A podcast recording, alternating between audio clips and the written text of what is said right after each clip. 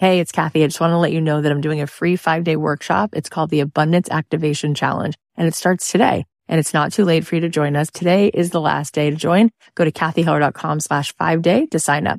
The pre-party has been happening and it's been such a blast. There's so many high vibe women in there who are ready to call in more abundance. I know that you will love that you showed up for this. I'll be live at 9 a.m. Pacific, 12 noon Eastern every day this week, teaching you how to become a master manifester. You are just going to have the best time. If you want to join us, sign up at kathyheller.com slash five day.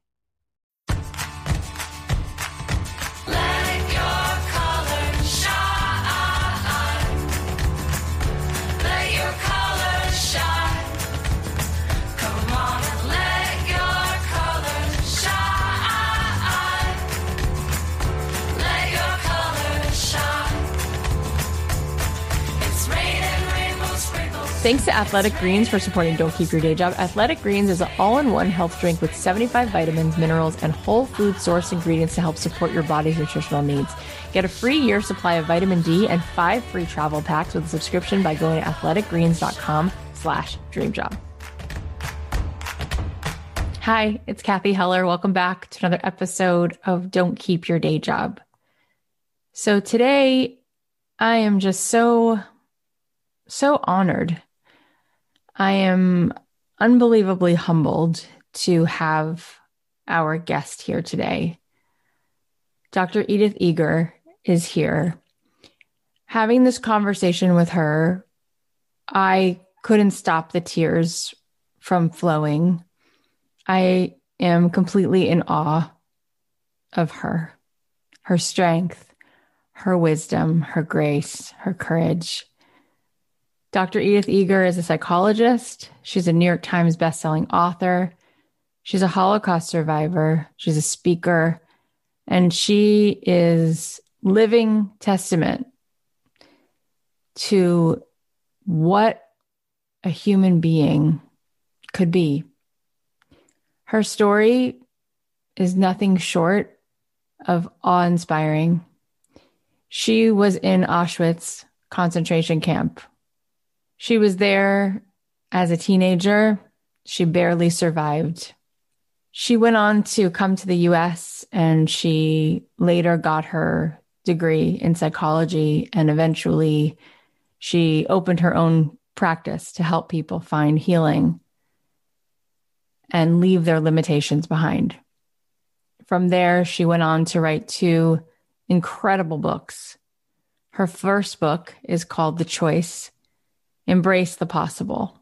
It's about how she spent decades struggling with flashbacks and survivor's guilt and was finally able to fully heal and forgive herself. Her second book is The Gift 12 Lessons to Save Your Life. It is a practical and inspirational guide to healing, how to stop destructive patterns and imprisoning thoughts to find freedom and enjoy life.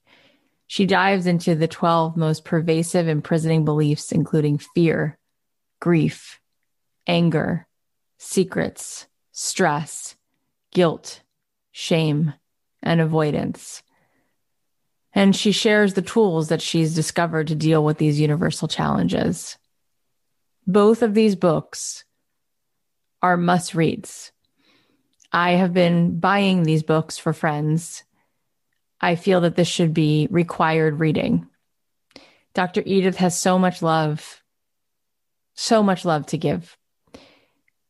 That in of itself is massive. It's giant considering what she has endured. She is one of the wisest souls I've ever spoken to, and I am certain that this conversation will nourish you. Without further ado, please welcome Dr. Edith Eger. First of all, I just want to say to you, it's such an incredible honor to have you here. Oh, thank you. It's very mutual. I love what you're saying. I love the idea of being being a human being with purpose and meaning in life. And uh, you're a wonderful way of uh, putting it and letting people know that there is a choice and uh, you really came to this world to let people know that one person can make a difference. I'm already crying and it's been 40 seconds. Um, I read your most recent book and just the opening chapter was one of the most powerful things I've ever read. And we're going to get into so much of your journey, your story, all the things that you've written, not just your most recent book, but I just want you to know I can't think of a person who's been on this show who I just respect more than you. So, anyway, just as another piece of my story is I'm Jewish and uh, your story is obviously extremely close to home. So, I just feel so grateful that you're in the world. I can't even put words on it. So let's now begin. All that out of the way. so I don't know if everybody's heard you share your journey. And boy, is it the most important journey I've ever heard in my life. So if you wouldn't mind telling us a little bit about the story for those who don't know, and then we can start to talk about all of the incredible wisdom that you have extracted from it. Thank you.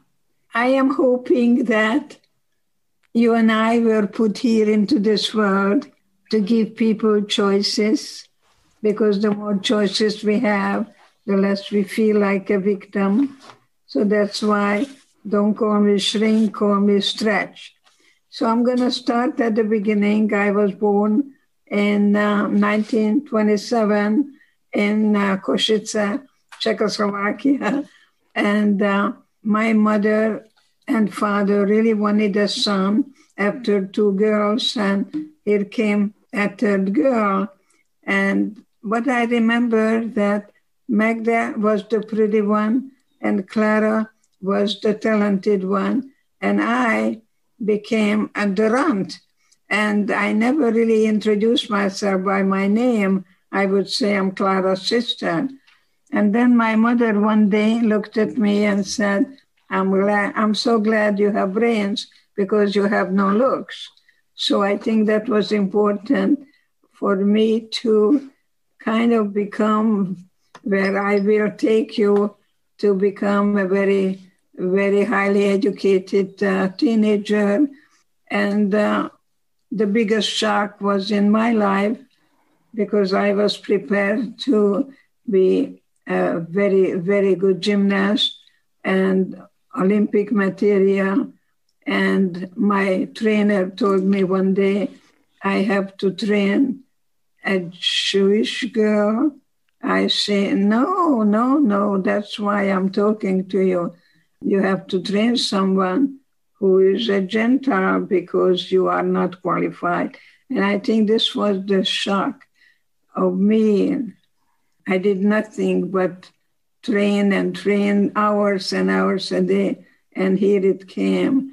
So that was really the shock of, of my life uh, as a teenager. And then uh, uh, one thing that I must always say that unfortunately we have genocide even as we speak, but never in a history of mankind such a scientific and systematic annihilation of people existed. And that's why I am saying that because 15 highly educated people were celebrating at the end of the day that now they can put 30,000 Jews into the oven so I am part of that final solution of Eichmann. But I can also tell you that I'm very proud of my ancestors because they were slaves. They were not having a good life. And then it took them more than 40 years to, to walk on the desert, and they never gave up. So that's the blood you and I carry that we never give up. And here you are, my colleague, my colleague telling people, many people can do what you can do, but not the way you can do it. You're one of a kind. And you are doing your calling. And I do too. It's not a job, you know, and we are going to die very happy, not asking what the world has given us, but in what way you, we could unite people and continue the dialogue so we can, unfortunately, form a human family so we can finally survive on this planet. So I welcome you. I welcome you, and you are so young. And so I want to give you a standing ovation and let you know that the more you suffer, the stronger you become. So you can quote me, I can quote you. I love your idea that purpose is the opposition of depression. I say that the opposite of depression is expression, because what comes out of your body doesn't make you ill. So if you have any secrets, it's good to cry, it's good to get it out, and not to really carry any anger because you are poisoning actually yourself and you have to be a good mommy to yourself. So what I say about anger that is not a primary emotion, but we either vent it, suppress it. In Hungary, we say to women, don't breathe into your breast. Very good, very wise but I like to dissolve it. And, and so you and I really saying the same things. I say it my way, and you have it your way. But acknowledge that no one ever can ever replace you. You're one of a kind. There'll never be another you.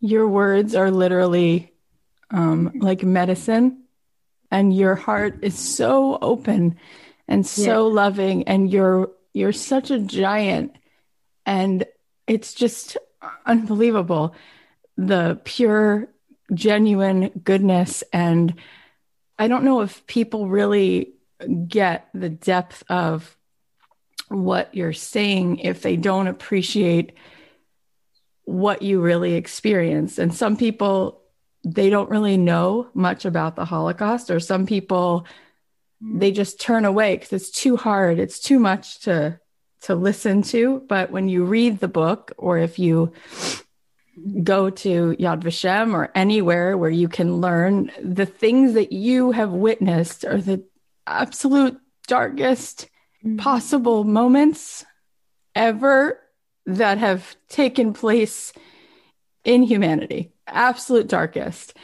and you said in your book, The Gift, which I just read, and I gave it out as a gift to so many people. I said, You have to read this book. You have to read this book. you, you said something. There came a point later on when I recognized that there was no prison, there was no thing that the Nazis could do to me that was worse than what I could do to myself in my own mind with my own thoughts, imprisoning myself.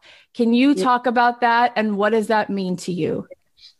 I am many times compared to Anna Frank because she also uh, was with a father who believed in education and studied Latin and Greek. And I, so many people call me many times that I am the Anne Frank who didn't die. But there is one thing I remember when she said, I'm looking outside and people are killing each other. And I still believe that people are basically good.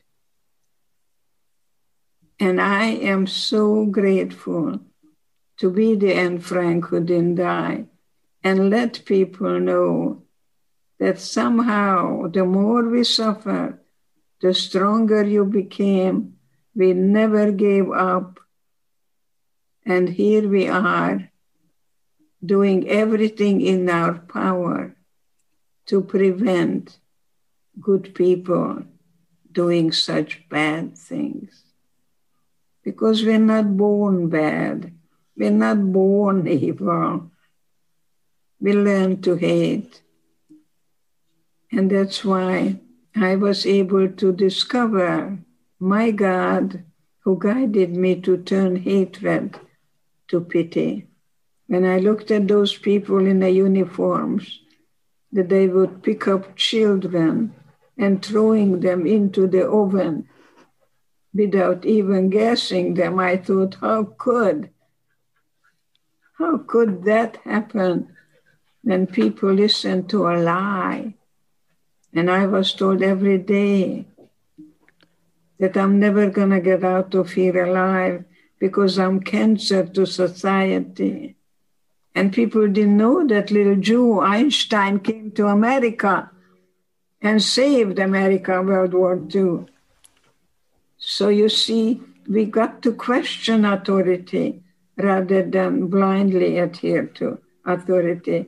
I was just interviewed by a journalist in Budapest, and we talked about the president and what happens and the anti Semitism that is really just still flourishing. So I will call you an ambassador for peace and goodwill. So I welcome you, my darling, and I'm going to be your grandma. I'm 93. You could be my grandchild, right? How old are you? 41. Yeah, you could be my grandchild easily. What it matters is uh, how you want to be remembered. And I want to be remembered that I did everything in my power. It's in the Torah, actually, to remember the people so they didn't die in vain. And I and you keep that alive. What can we do to prevent anything like that ever again and catch it before it's too late? So I don't have time to hate because if I would live in hate, I would still be a prisoner. But that doesn't mean I forget the past or I even overcome it. I don't know that word. I came to terms with it and I call it my cherished wound because part of me was left in Auschwitz, but not the better part, not the bigger part. And that's why when I was working with two paraplegics and I realized that I couldn't take them further than I have gone, then I decided to go back to Auschwitz and I asked my sister Magda to join me because we lost the whole family, never went to a funeral. And she told me I was an idiot. So we went through the same experience, very different responses. I never mentioned to my sister once again, but I remember that I took care of her. And if you talk to my sister, she will tell you that she took care of me. So now who are you going to believe? who are you going to believe?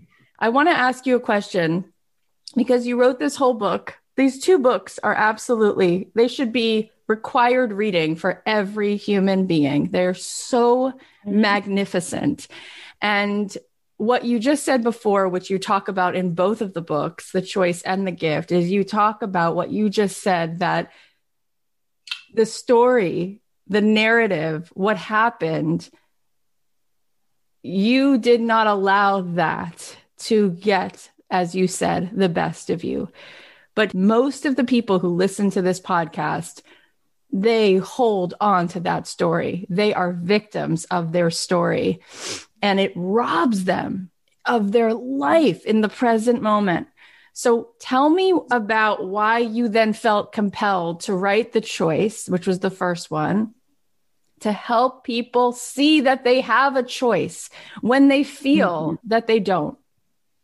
You know, if you tell me that I want to lose weight, and I'm going to tell you what to do and how many calories and so on, and then you come to me and tell me, Edie, I'm tempted to your Hungarian chocolate cake. and I don't know, whatever you tell me to do, I keep cheating. And I'm saying to you, you know what? God gave us temptation. Why? So you can practice the freedom of choice. The cake is just sitting there. It's up to you whether you're going to reach for it or not. So when you ask a child, why do you do that? The kid would say, Because I feel like it. Kids don't care about the consequences. As an adult, you still feel like it because God gave us temptation. Why?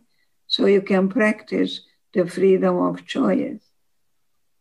So temptation is here to stay as long as you live. It's whether you act upon it or not. It's whether you think with an adult mind that every behavior has a consequence. And what you think, you create. So I ask to think about your thinking and pay attention what you're paying attention to. Any behavior you pay attention to, you reinforce that behavior. So you see, I don't want to think about the pink elephant. You're going to think about the pink elephant. So it's it's good to decide to say a lot of yes, I am, yes, I can, yes, I win, rather than I don't want this, I don't like that. Not to be against, but to be for, and recognize that the more choices we have, the less we feel ever like a victim. There is no victim without a victimizer. Children blame, and while you blame, you're still a child. So you got to be very careful that every behavior satisfies a need and it has secondary gains. Because while I'm a victim, it gives me the entitlement to do nothing. So if I ask a depressed person, what's good about being depressed? And that person tells me, nothing. And then I say very quietly, could it be that when you're depressed, you can get by with less? Maybe you don't have to wash the dishes. Maybe you don't have to see that every behavior satisfies a need. When I'm hungry, I eat. So when people come to me, I diagnose people who come to see me with one word they are hungry. They either have something what they don't want, or they want something what they don't have. Just make it simple.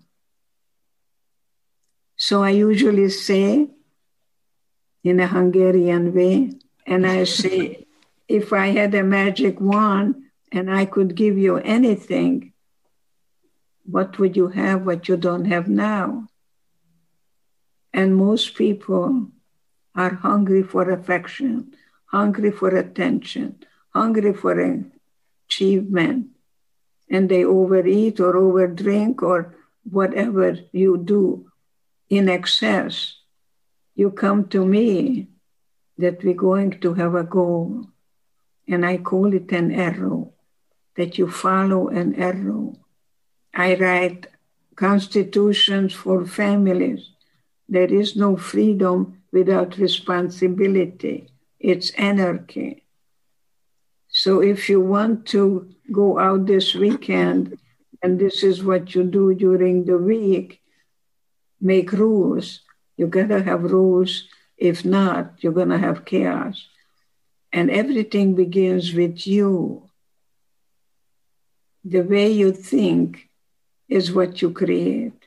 You mm-hmm. see, Annie, how, how beautiful it is for you to look at things existentially, that you are, whatever you're doing, it satisfies a need.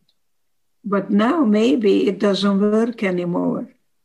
Now we are locked in. We were told one thing and we found another. And I can be very disappointed and yet never be discouraged because this is temporary and I don't like it. It's inconvenient and it's temporary and I can survive it. So I say, Are you revolving? or are you evolving? And you are the guide, honey. The best is yet to be. Listening to you speak is like listening to music. It's beautiful and it's true. That's think- what my mother told me that I'm glad you have brains because you have no looks. But I'm not here to be angry at my mother. because I became a very highly educated, very erudite.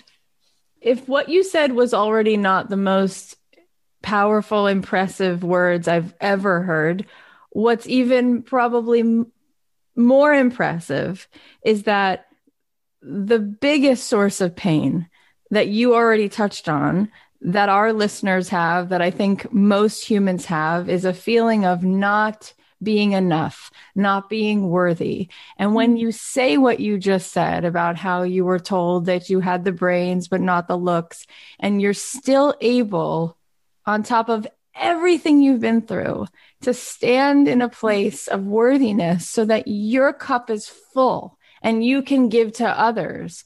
How mm-hmm. do you help other people to reclaim a sense of the fact that they would feel worthy when they don't. So when people say, I'm a Holocaust survivor, I say, I am a human being who went through an experience, but it's not my identity.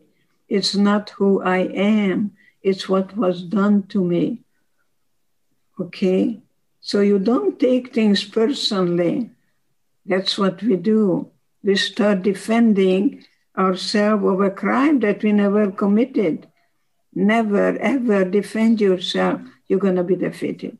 So if someone tells you that green crocodiles are walking on that wall, you say, Oh, tell me about it. because love is time. You give time, T I M E, time. Love is time.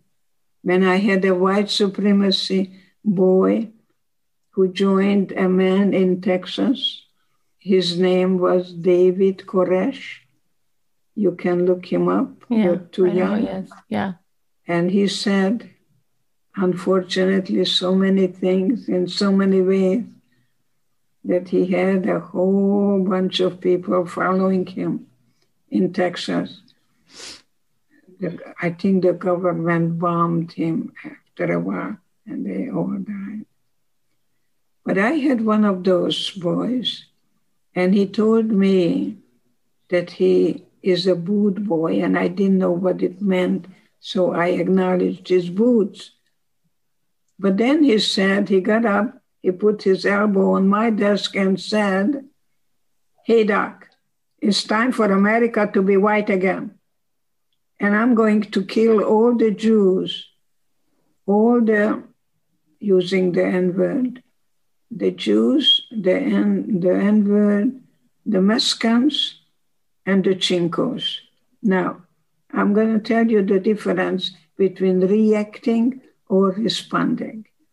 If I would have reacted, by the time you react, you actually, you don't even think what you're doing it's better to respond rather than react, but we can talk about later. Anyway, when he said that, I went to God and I said, God, people don't come to me, they're sent to me. What do I do with this guy? And God said to me, Find the bigot in you. And I said to God, It's impossible. I'm not a bigot. I came to America. I didn't speak English. I worked in a factory. And I went to the bathroom, and one of them said, colored. In 1949, and after Nazi Germany and Communist Russia, I'm coming to democracy, and guess what I say? See, love is not what you feel, is what you do. I went to the black women. They took me to a meeting at NAACP and they also took me later on in 1963 to Washington, meeting Martin Luther King and singing We Shall Overcome with the Mamas and the Papas in 1963. So when I talk, I tell you what I lived.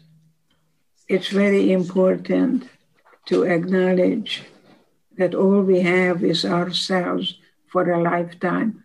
All other relationship ends, and dependency breeds depression. a lot of the time. So, what am I saying here? That self love is self care. It's not narcissistic. So, when you get up in the morning, you look in the mirror and say, I love me. And start the day with a decision.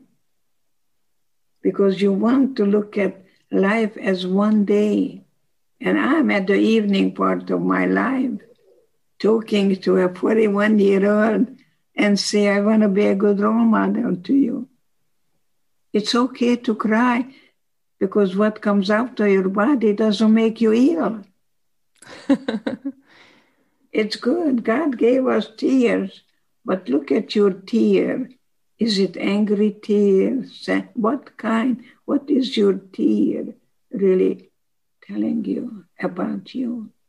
It's so beautiful. I know for me, when I hear something so good, when a person is such goodness, it makes me cry because it's so much truth. My heart can't, it's beyond what words can do. And your words are so good that it's yes. so much love, it's so much grace. This conversation is so special. Before we keep going, let's just thank our sponsor. It's not easy to balance nutritional habits with the rest of your life. Athletic Greens is here to help. Their daily all in one superfood powder can be incorporated into your daily routine as an easy and delicious option to get optimal nutrition in one convenient way. One tasty scoop of athletic greens contains a whopping 75 vitamins, minerals, and whole food source ingredients, including a multivitamin, multi-mineral, probiotic, green superfood blend, and more. These all work together to fill the nutritional gaps in your diet, increase energy and focus, help digestion, and support a healthy immune system. No need to take multiple products or pills. It's lifestyle friendly and keeps you covered whether you eat keto, paleo, vegan, dairy free, or gluten free. So whether you're looking for peak performance or better health, Athletic Greens makes it tasty and efficient to invest in your energy, immunity, and gut health every day.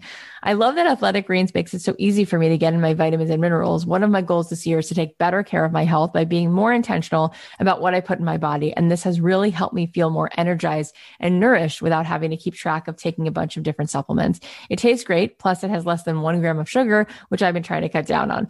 To get a free year supply of vitamin D and five free travel packs with a subscription, go to athleticgreens.com slash dreamjob and join health experts, athletes, and health conscious go-getters around the world who make a daily commitment to their health every day. That's athleticgreens.com slash dreamjob to get a free year supply of vitamin D and five free travel packs today.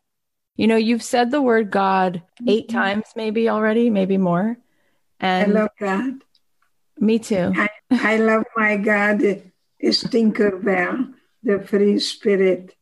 I people tell me where was God in Auschwitz?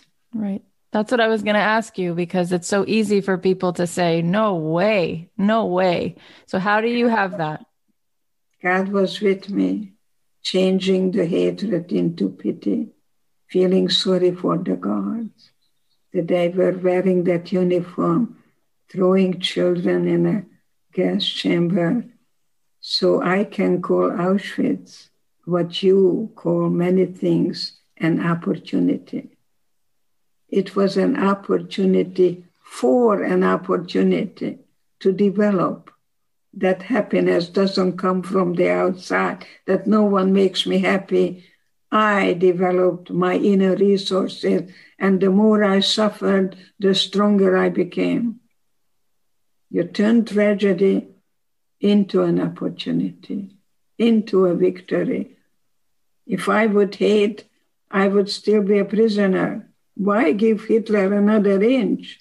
So, opportunity for an opportunity, not recovery, but discovery that I have strength, whether I'm going to respond or react. When you react, you don't think. I tell children to take that movie called The Karate Kid because the best power is brain power. Yeah. yeah. Yeah. So what you think you create, that's very important. And that's what you're saying. And anger, one, while, while you are angry, you're bankrupt because you allowed somebody to get to you. It's called trigger. People trigger so many of my audience members ask me every day, all day, so what do I do if I want to create a life I love, what steps do I take? How do I make manifest in my life the most incredible purpose driven business, the most incredible marriage? What do I do? What do I do? And so much for me is thinking about instead of what do I do, it's how do I be? Right.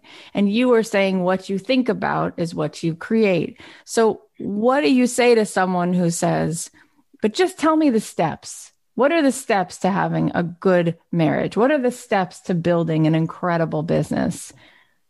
What do you say to them? One of the things I say in marriage that you give and take and tolerating differences. That I can be I. If you come with an agenda and you tell me, I know he drinks, but my love is going to make him want to stop drinking. No, no. So you ask yourself a very simple question What am I doing now? And is it working? Just be practical. Talk to yourself because your self dialogue changes your body chemistry.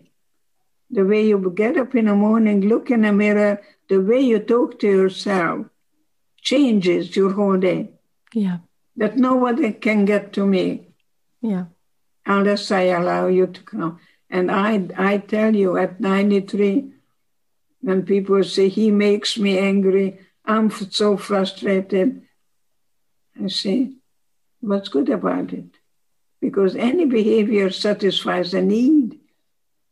When I'm hungry, I eat. When I'm thirsty, I drink. Right. You know? But you say, don't make me work. Just tell me what to do. And I'm going to say to you, honey, be Jewish, answer a question with a question. yeah. yeah. It's so good. It's because, so good. Because that person is your teacher. And the most obnoxious person is your best teacher. Oh, so.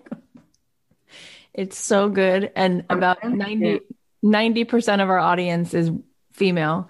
And you know, in relationships and want so much for their husbands. Most of them have husbands, some of them have wives, but for their partners, they want them to see them, they want them to appreciate them, they want them to talk to them, connect with them.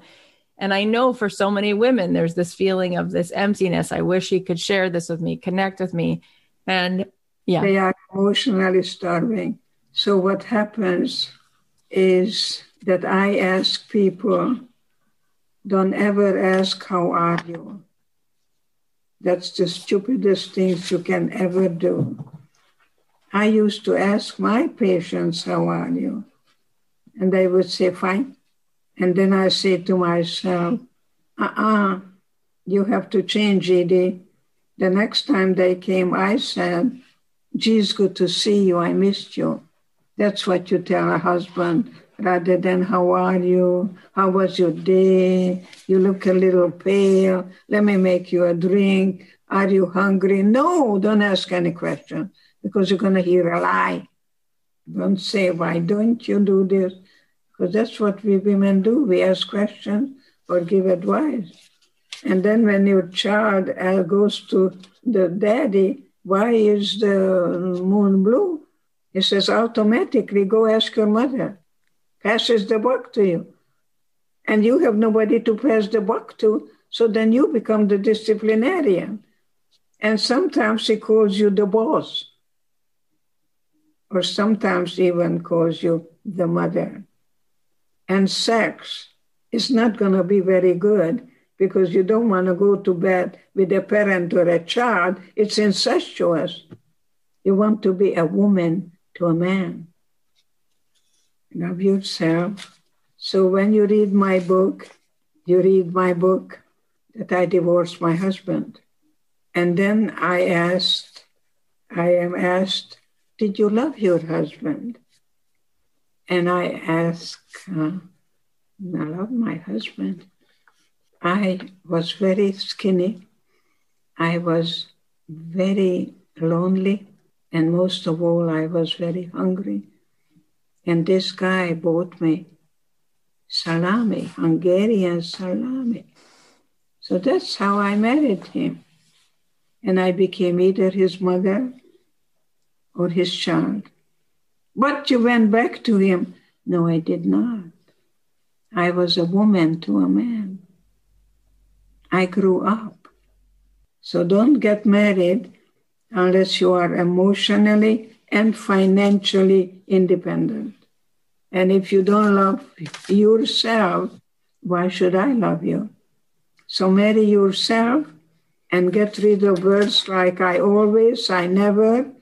A woman tells me, I'm never going to find a man. Edie, I need a man. And I say, if I were a man, I would run from you. You want to be a fireplace that someone wants to get to know you.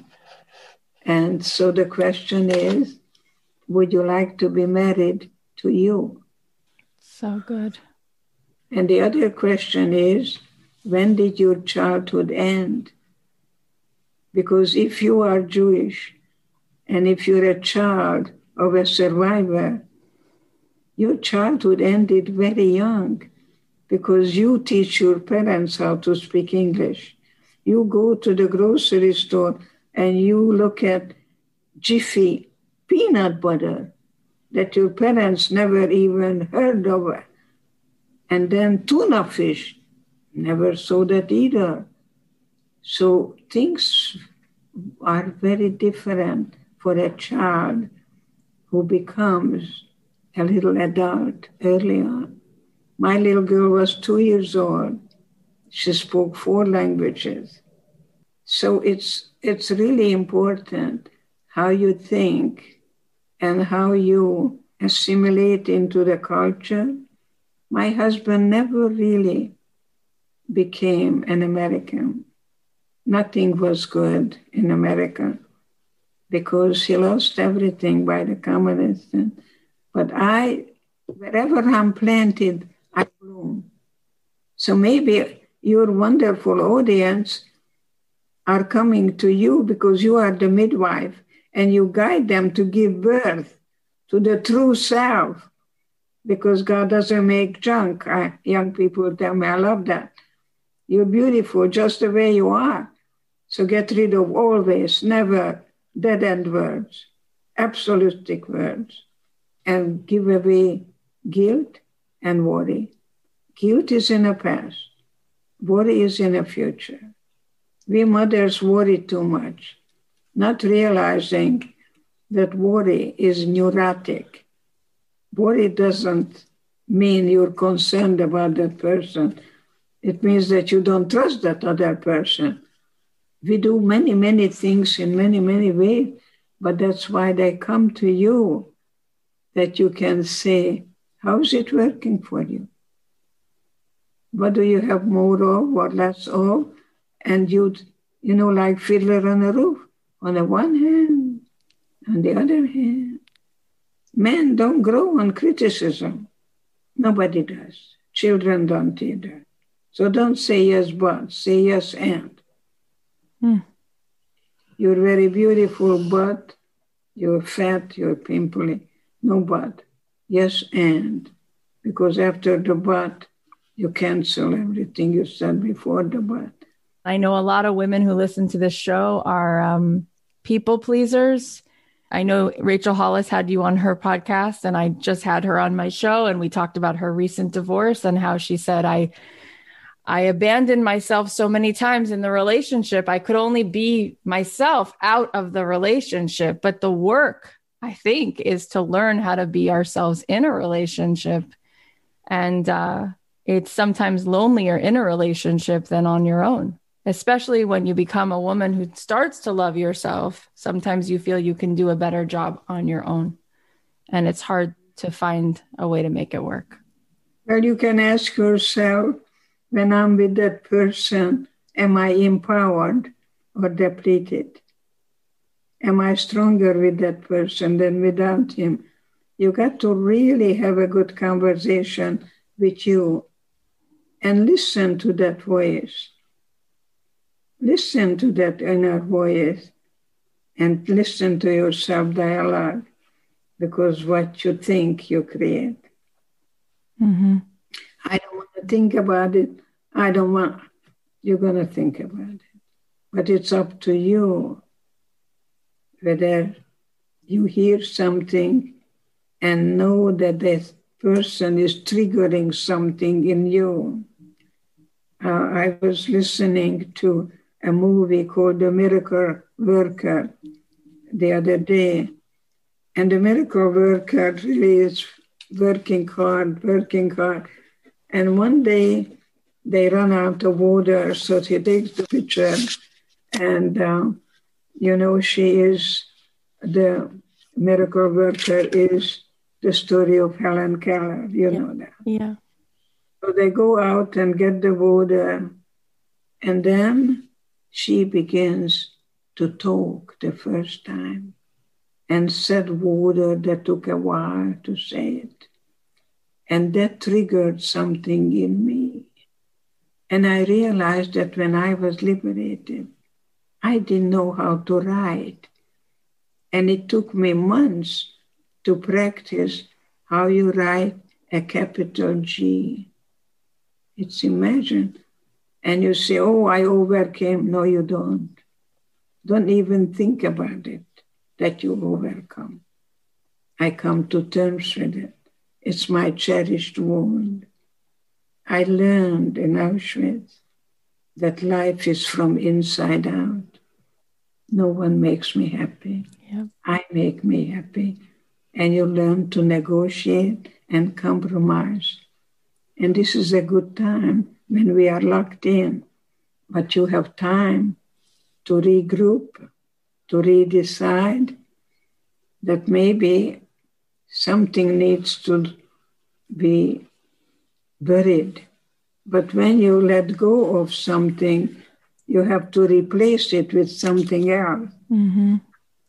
So it's really the question comes up for many people now what am I holding on to? And using a good English word called willing.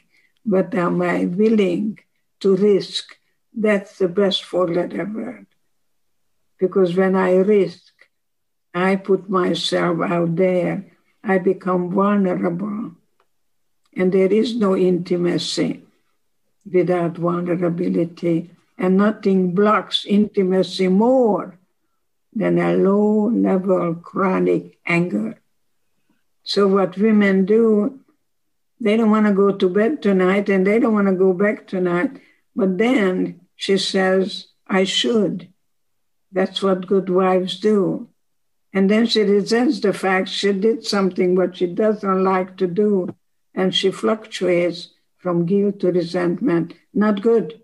And that's why I like the young people, because the pioneer woman worked alongside of the husband. And not until the woman became emotionally and financially depending on the man when wife beating began and I helped to bring about transitional living centers for battered wives. And the woman goes back to the husband as many as seven to 15 times. Oh my God. Because he brainwashes her that she's nothing without him. It's called the phallocentric view of man. And that's what Freud said that women are incomplete men because they don't have six inches or whatever. There is a very good book uh, by Zilbergeld. It's called Male Sexuality. Very good book for couples to read because we have faulty expectations. That's what happens. Just like Romeo and Juliet, they don't know each other. They don't know their families. And that's why many times the arranged marriage they meet under the chuppah, they never think about divorce. Maybe murder, but not divorce. I hear that uh, quite a bit, you know. Every word out of your mouth is like a master class mm. in living. The last thing I'm going to ask you is I think the the biggest thing that I see that trips people up is they're so afraid to be messy, to get something wrong, to fail, yeah. to make a mistake. So they won't Right. They won't do anything. They won't start a business. They won't write a letter. They won't speak their mind because it could be messy. What are going to, what do you say to people who are so worried about not getting it perfectly right? I, I asked them to really read Gone with the Wind because when you're a perfectionist, you're going to be like Scarlett O'Hara. There is the war, the Yankees are whatever. And she says, I think about it tomorrow. So when you're a perfectionist, you're going to procrastinate. Don't think about it tomorrow. Don't procrastinate because the world is going to pass you by. And then you're really going to feel bad. You're going to think people are your enemies. So you're afraid to risk. I'd rather risk and suffer than not risk at all. Because no one can reject me but me. I say that over and over again. I was rejected, a girl told me, and she was even suicidal from the University of Texas. I said, So what happened? And she said, I told John that I'm a virgin. And he told me, If no one wanted you, I don't want you either. And here I'm sitting there thinking of my mother who told me I have something, but she didn't tell me what. I didn't know my anatomy. And this girl was going to take her life. But you know what's wrong? That's based on shoulds. Now I should be this way, and now I should be the other way. They're based on shoulds. Not good. Get rid of the shoulds and know whatever you do is going to have a price. And if someone telling you, I don't want you either, you say to yourself a good word. Next. Just sit a little Shiva and then move on. Thank God you were saved from a, whoever he is, but he's not a man, he's a male. And that's what Freud talked about the phallocentric view of man that women are incomplete men. And then came Karen Horney, who said, You can build Eiffel Towers, but we women give life. There you. So she gave it to him. and that's how the Neo Freudian, I know, I, I've been through all of those schools of thought. It's good to be knowledgeable. And I always studied with people who told me who is their enemy, and then I went to study with the enemy. You got to really, you got to know all the ways that you can be very knowledgeably eclectic. I can switch horses in mid gear and you won't know what I'm doing because what I'm doing is not getting me where I would like to. So I I, it's the perspective that we have. And I learned now over 40 years that I'm doing that, that what works with one people and one couple, I'm just laying an egg with another. So I have to learn how to be, whole, hopefully, a knowledgeable guide. Auschwitz uh, was hell and I will never minimize it or trivialize it. But many people gave up, and today I beg parents don't spoil your children. That's what parents do. In America, they spoil children. They buy them toys and toys and more toys. Talk to the child that maybe you put it away and then we're going to have a bank account. Maybe you can babysit and we put that money into the bank, that the child goes out into the world and makes it without the parents. Yeah. You have to divorce your parents and have an adult relationship and pay attention what you take from generation to generation. You can honor your parents, but you don't have to be like them. Be your own good parent. I love what you wear I love that little sleeve. You know, you're so chic, so preciously young. I love it. I love it. I love it.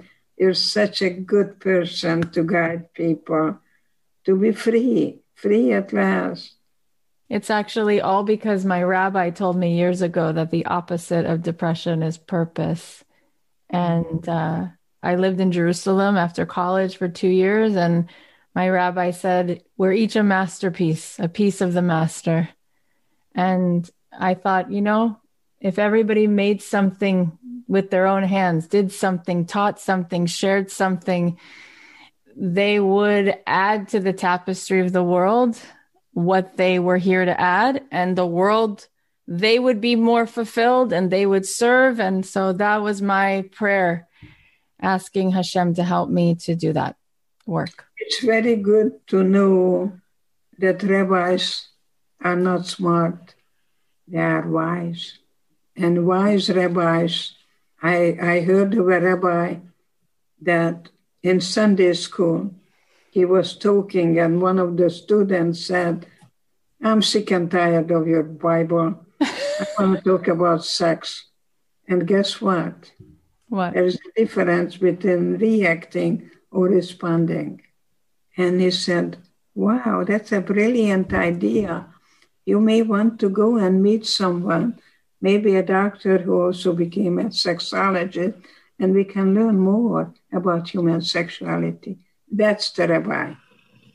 Rather than I wash your mouth out of soap and, and the punishment. Yeah. I grew up with. I grew up with. Did you know Rebbetzin Esther Jungreis? Yes. She told me something one day I'll never forget. She said, when I was in the concentration camps, my father would say to pray to be like a rooster. And she said, What did the rooster know? Why? Why pray like a rooster? And she said, Because the rooster was the first one on the farm that when it looked like it couldn't get any darker, he crowed and he said, Wake up because the light is about to come. So she said, In Judaism, we start the day in the night because it's the beginning of the story. The light I, is the end. I was there. I was there with her. I was there. Yes, she was brilliant. She was brilliant. Brilliant. You know, I I wouldn't mind really truly sitting at the feet of the rabbis who are wise, and they know that whatever you put in, that's what you're gonna get out. Yeah. And that's how the pudding is gonna taste good, or the challah that my mother made like an art piece, and the strudel that she was pulling, pulling that dough until it was paper thin. And then came the cherry. And the memories that I hope my children will be very, very happy because my books are on their living room table. So please write your book. Thank you for being you. I think you were a wise, beautiful woman of strength. Eshet Chayil. Isten áldjon téged. I'm telling you something in Hungarian that God is blessing you. Thank you. You're the absolute best. You're you're like a a zillion twinkly lights.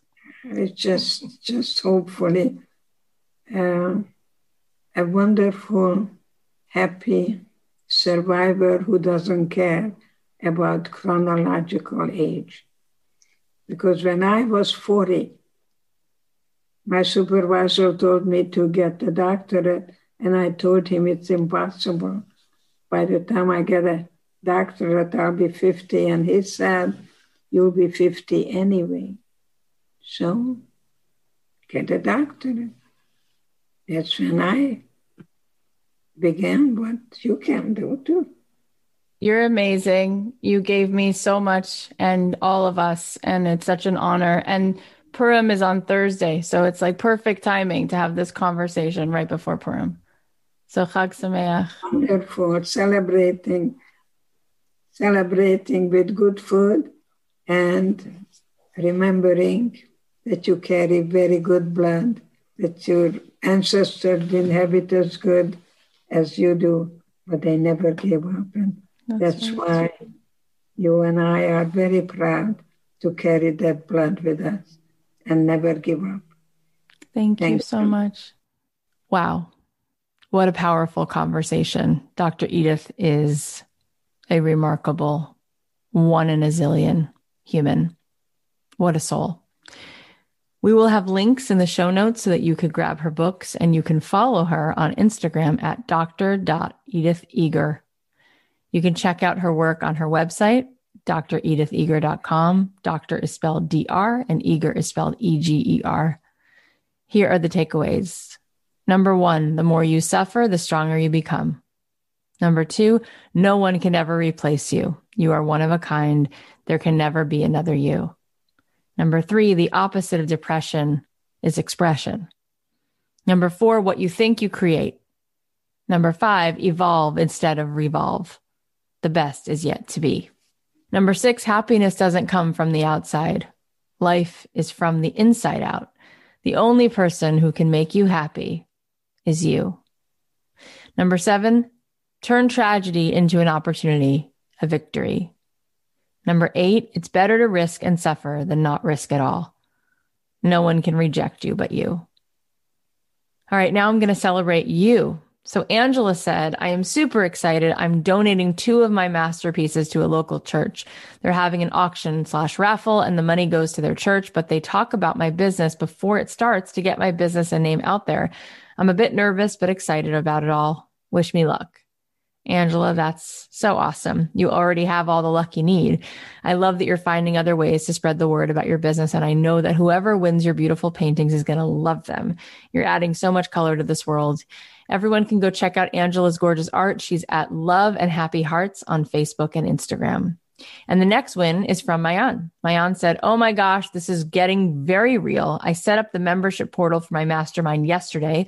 Lots of late nights, but it's going to be so worth it. The Shift Mastermind is a 12 month business incubator for coaches and creative heart centered entrepreneurs looking to scale with ease.